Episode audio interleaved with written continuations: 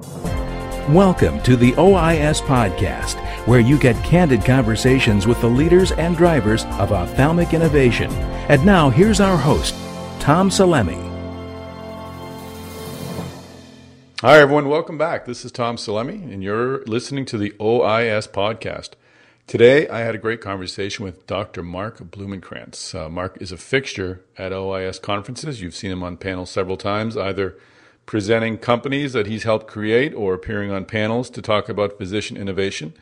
If you'd like to catch up on Mark's activities, go to ois.net and search for his name, and you'll find them.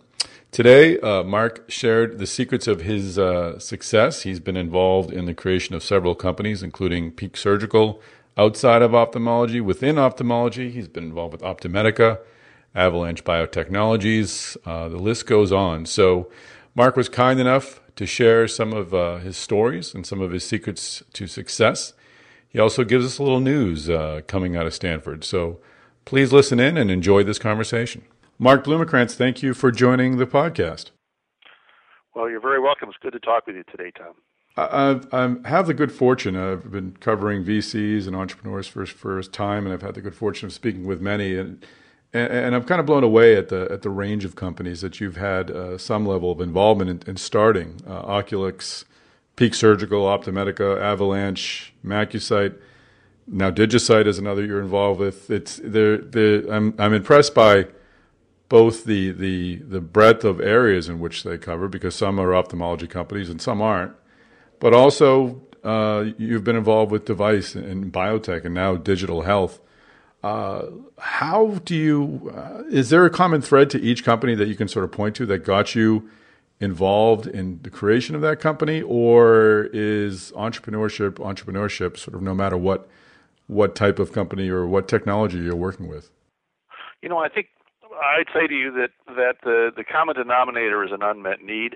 Uh, I'm a practicing clinician, you know, as well as a, a healthcare administrator, and so as you see patients, uh, as you talk to your colleagues that are seeing patients, you come across areas where people just aren't doing very well. Either the outcomes aren't good, or the process isn't good, or it's it's very costly, uh, and so you're constantly struck by, gosh, isn't there a better way to do this? Now, the, the thing I think the second part to that is that you're aware of things that are going on around you. You know, maybe not in medicine, uh, maybe in technology, maybe even in you know business process design or whatever, and you and so you take those two and you couple them together. This unmet need, because everything starts with an unmet need, always not with the technology, in my view.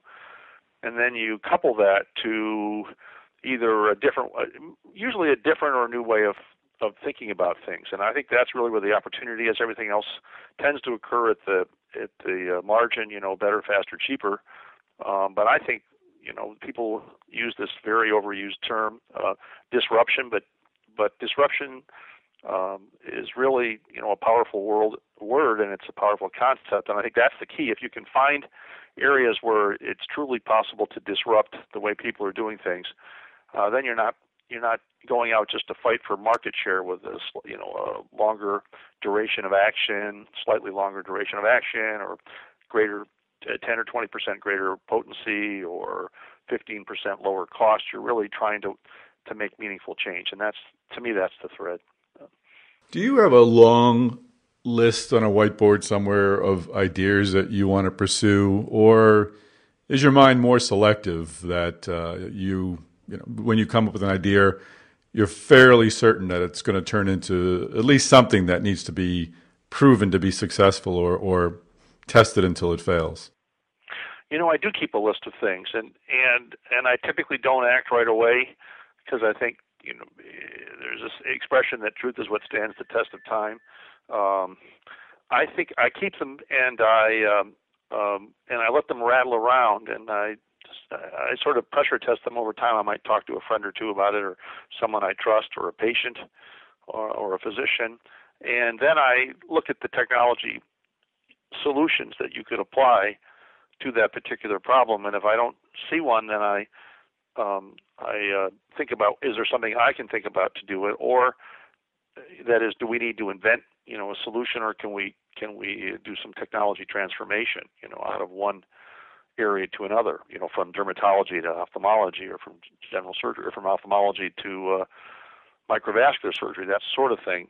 Um, uh, but I think that I try not to act on things right away because every new idea sounds great at the time, and and if you sleep on it for a night or a, a month or a year, um, you realize that there are things about it that you hadn't uh, considered adequately, or there are new developments and and and stuff that stays in my mind for a while. Um, I start exploring more seriously, and and then I then obviously I look for people that I think can help me. And if I don't have the right people available uh, to execute on it, I'll, I'll hold back until uh, I do. And sometimes other people come up with solutions, or that that that problem gets solved, or it just seems less important. But but I think you have to have a list of things. Uh, that doesn't. That's not to say that that uh, you know that there isn't spontaneous ideation. You know that you, have an aha moment, and I've had those. I think that I remember a couple of them. I remember the the moment when I um, started really seriously thinking about whether femtosecond lasers could be used for cataract surgery. It was a very specific um, uh, time, and and uh, but but more often than not, I think it's a slower. I think it's a slower evolutionary process. Looking at your, your list of successes, some of the companies I named earlier are uh, uh, were some of those ideas that sat on the whiteboard for a while unexplored and just let it, let them marinate in your head, or or were more of them sort of the the aha things that just took took a life of their own once they were conceived and once you got involved in them somehow? You know, I think some of them were aha moments, and I think some of them were um, were more evolutionary. Um, for example, I think OptiMedica had been in my mind for a long time. The idea of having placing multiple spots uh, on the retina because it was so tedious to apply single spots. But I didn't have quite the idea how to do that, and I thought about different ways to do it using uh, beam splitters and and um, a variety of prisms and so forth, um, or multiple apertures from a single source. But when this when the scanner idea came uh, to me, and I thought about how that might be applied from other disciplines. You know, people were using scanning lasers in dermatology; they just weren't using them um, in certainly in, re- in the retina world or in the cataract world. And so I remember when that came to me, um, that that seemed like an aha moment. And, and and I think the same thing was true for Avalanche when we were thinking about uh, we were working on ways uh, to develop a traditional gene therapy, you know, replacing defective genes. Um, and uh, and um, I realized that we might be able to use that same approach to um, uh, to not necessarily uh, produce to to, re- to replace defective genes, but to uh, generate drugs in vivo, and that's you know that would be you know distinct from let's say you know, devices that were producing proteins, and so that was that was kind of an aha moment in this idea of the biofactory. I remember sitting down with Tom Chalberg together over lunch when we sort of uh, I guess together um, formulated that idea. That was that was more than uh, that was nearly nine years ago now, and and yet you know it, it incubated for a long time, way under the radar. I mean, to say the least, and and it's gotten a lot of um, um, I guess um, uh, press recently within the last year or so. But that was a period of very long, slow, you know, I would say arduous and frustrating uh, development uh, to sort of, I think in a way you sometimes um, you have to take a long time to try to convince people, and sometimes you just have to wait for other people to do some of the lifting too, and and so it it becomes more a, a matter of of uh, the timing being right, not necessarily whether you have the right right idea when, but rather uh, a time when people are more receptive as opposed to less receptive. Gene therapy had a bad reputation for a number of years, coming from some of the disappointments and some of the, the, the sad stories that occurred a number of years back. And so, I think that's an example of, of not not rushing things, but you know, everything having its time and its place. Do, do you still enjoy being involved in an Avalanche or an OptiMedica toward the end? Is it still sort of your baby and you get jazzed working with it, even though it's not a new idea anymore that needs to, needs your direct involvement to survive? Well, that's a great question. You know, I mean, I think I enjoy it all. To be honest with you, I think I enjoy most uh, the very early stage development when you're. It's basically a, you know, a white space that you're working in, and you and you can dream and think sort of crazy thoughts, and some of them end up being crazy, and some of them aren't so crazy uh, as you sort of play them out. So that's kind of the most. That's I would say the most creative uh, component of entrepreneurship is the idea of just creating something out of nothing. You know, I think later stage company uh, development is also very interesting, and and I kind of enjoy it in a different way. It's more intellectual.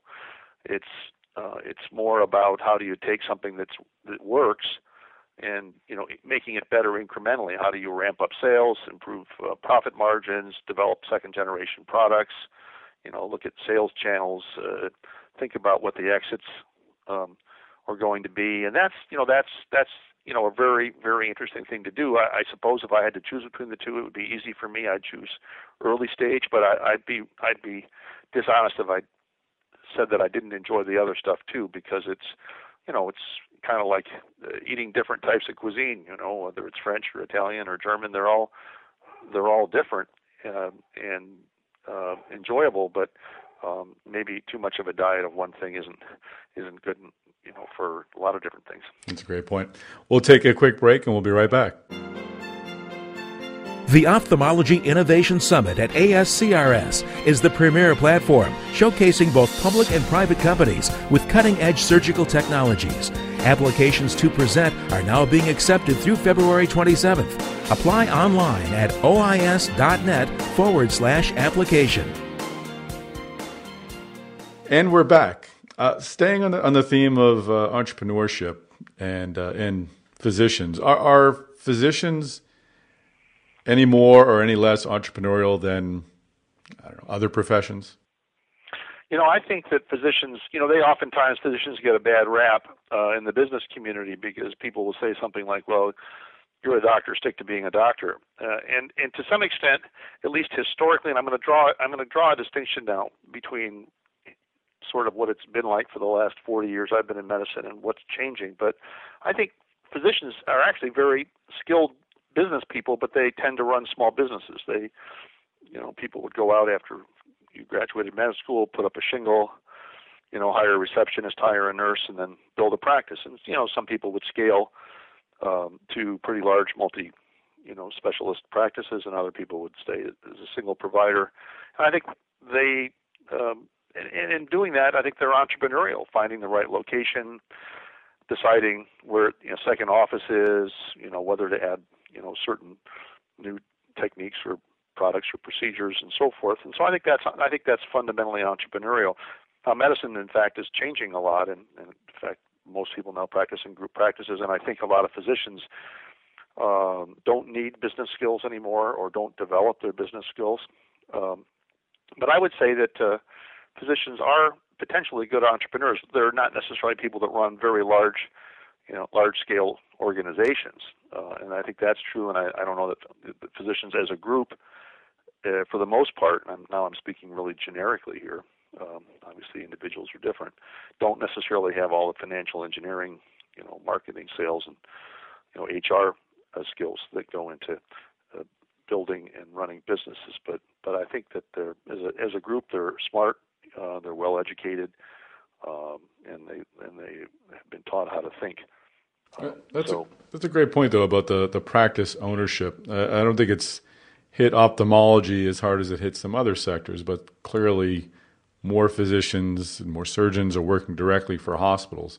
Do you see that ownership uh, hindering uh, entrepreneurship in a way, in that creating new ideas, uh, be, maybe because they're not working for themselves anymore. They might be less motivated to to have coffee with a venture capitalist and, and talk a, a new idea, or maybe are they more likely to do no, that? I because think they're, no, I, I think you bring up a great point, Tom, and I think they're less likely, and I think it's a major risk um, to the field uh, as people become, I guess, more and more employed, salaried workers that show up and I don't, I want, I don't want to say punch a clock, but but are very much part of a, you know, a cog in a larger wheel um, I think it does it does you know limit the time and the inclination uh, to be able to sort of do a lot of creative, independent thinking. Now, now I would say here's the caveat. Um, you know, I happen to be an academician, and uh, and so I, I think that you know uh, at various times in uh, the, uh, the, if you will, the secular business cycles, uh, such as in medicine, um, uh, th- things are either more or less in favor. Uh, and I think there have been there have been times when I've been I've been I've practiced on both sides of the aisle, if you will, uh, in the private sector, um, and also in in universities. And I one of the reasons that I actually moved back uh, to the university uh, a number of years ago and back to Stanford was my desire uh, to do to engage, you know, in creative, you know, a lot of creative work and and you know, Silicon Valley was appealing to me. It wasn't the only reason I came back to Stanford, but but I would say that that's that's where academics uh, now has a decided edge in my view.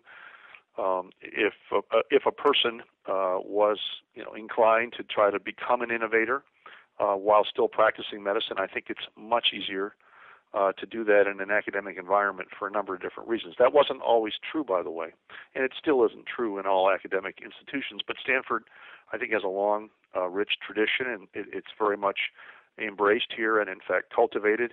In fact, uh, one of the projects I'm working on right now, uh, literally today and the last month or so, is uh, we've funded a, a, a program, a fellowship program in ophthalmic innovation at Stanford in the department and we intend to uh, try to attract the best and the brightest uh, to come to Stanford, not with the idea of training in retina per se, although they may have already trained in retina or cornea or glaucoma, but rather to come here either before or after that training, and then to learn about how you would uh, become an innovator or an entrepreneur.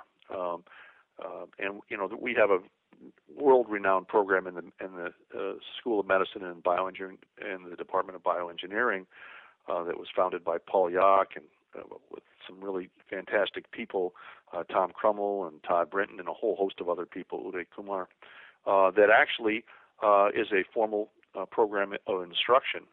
it's called Biodesign, and people come in usually with mixed backgrounds. Some are physicians, some are bio are bioengineers, some are electrical engineers, some are computer scientists. You know, some have worked in industry, and and they spend a year um, basically learning in a very practical way uh, how how do you innovate, uh, and and learning that in fact uh, innovation is not an outcome.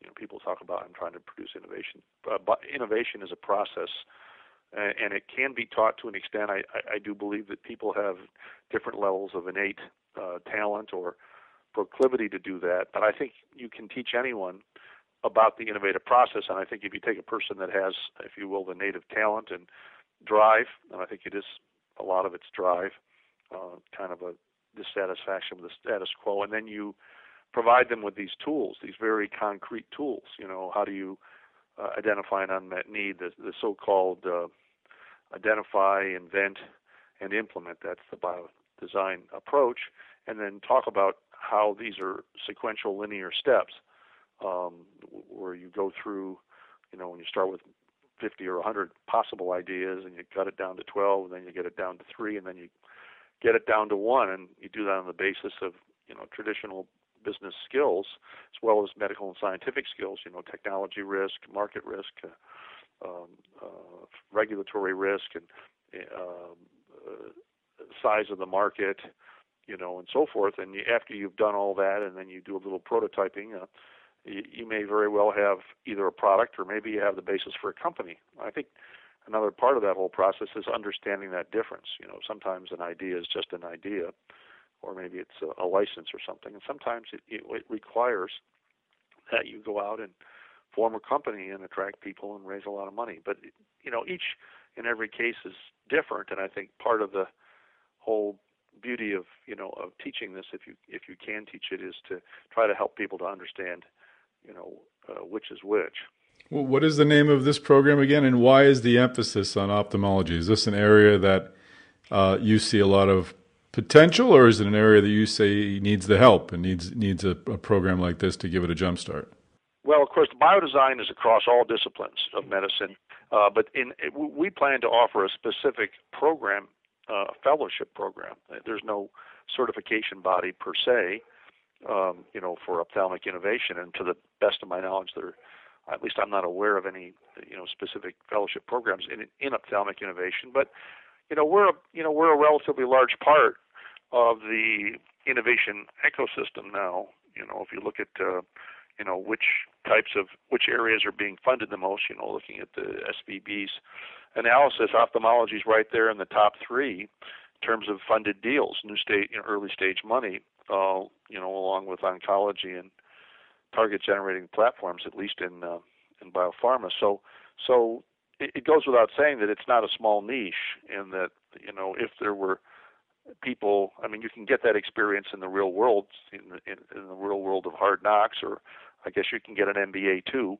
Uh, but that's still very different uh, than actually taking something and making it with your hands, you know, and uh, and having people around you that have done it before, and that can you know help guide you without necessarily constraining you. Um, and so I think it's you know I think that's I, I view it if you will as a, as an innovation you know in, in innovation uh, and carrying on um, sort of in the tradition of that that was really started by biodesign here and that influenced me greatly. Great. And, and last question, I opened this conversation mentioning all of your successes.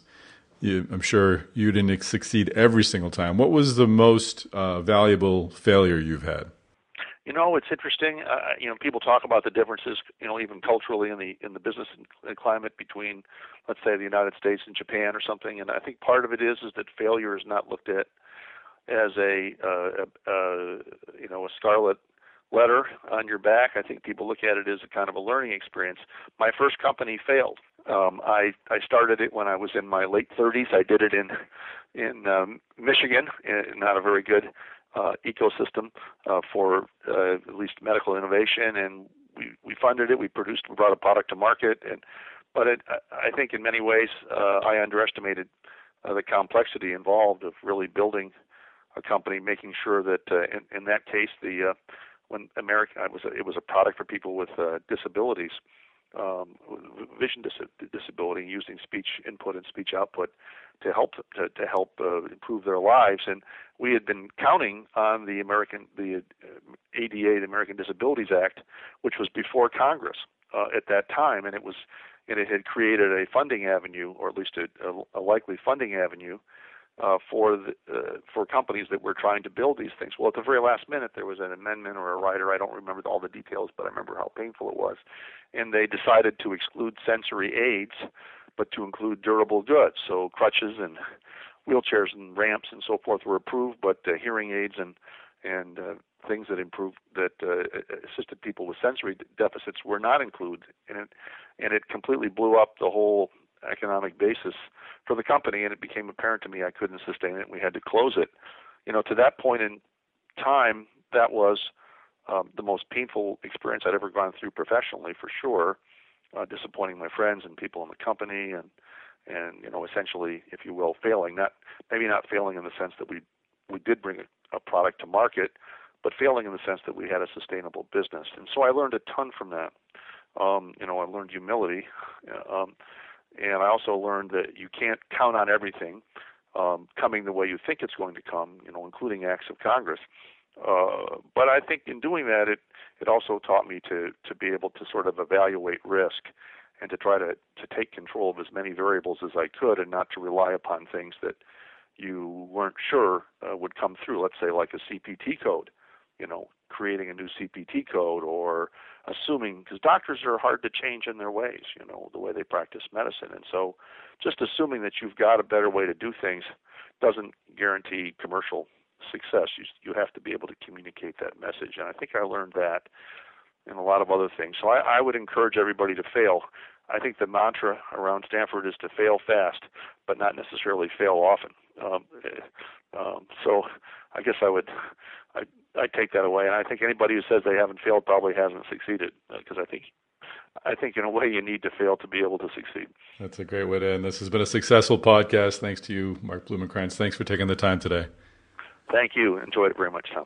I hope you enjoyed that conversation with Mark Blumenkranz. It was a real pleasure to uh, to sit down with him for a time. Mark, of course, will be at uh, OIS at ASCRS in uh, San Diego, so please uh, join him there, join us there. Go to ois.net and you can register for the conference. Thanks again for joining us today. Join us next week for another Tale of Innovation, and we'll see you in San Diego. Join the Surgical Ophthalmology Innovators on April 16th in San Diego for OIS at ASCRS, where you will see and meet the leading companies and clinicians. The now expanded program features a showcase of emerging technologies to treat the most pressing anterior segment diseases, while also including plenary talks and discussions around business, regulatory, and finance. Hear what Jim Mazzo has to say. I would tell you that OIS is now the come to meeting in ophthalmology. And the reason is, is you're able to bring industry, practitioners, innovators in one audience discussing not what's happening today, but what's happening tomorrow. Very rarely do you have a meeting where you're discussing the future of an industry. You're usually talking about the presence. And that's why people come to this meeting because they're hearing about things today that will impact our industry tomorrow. Visit OIS.net and sign up today.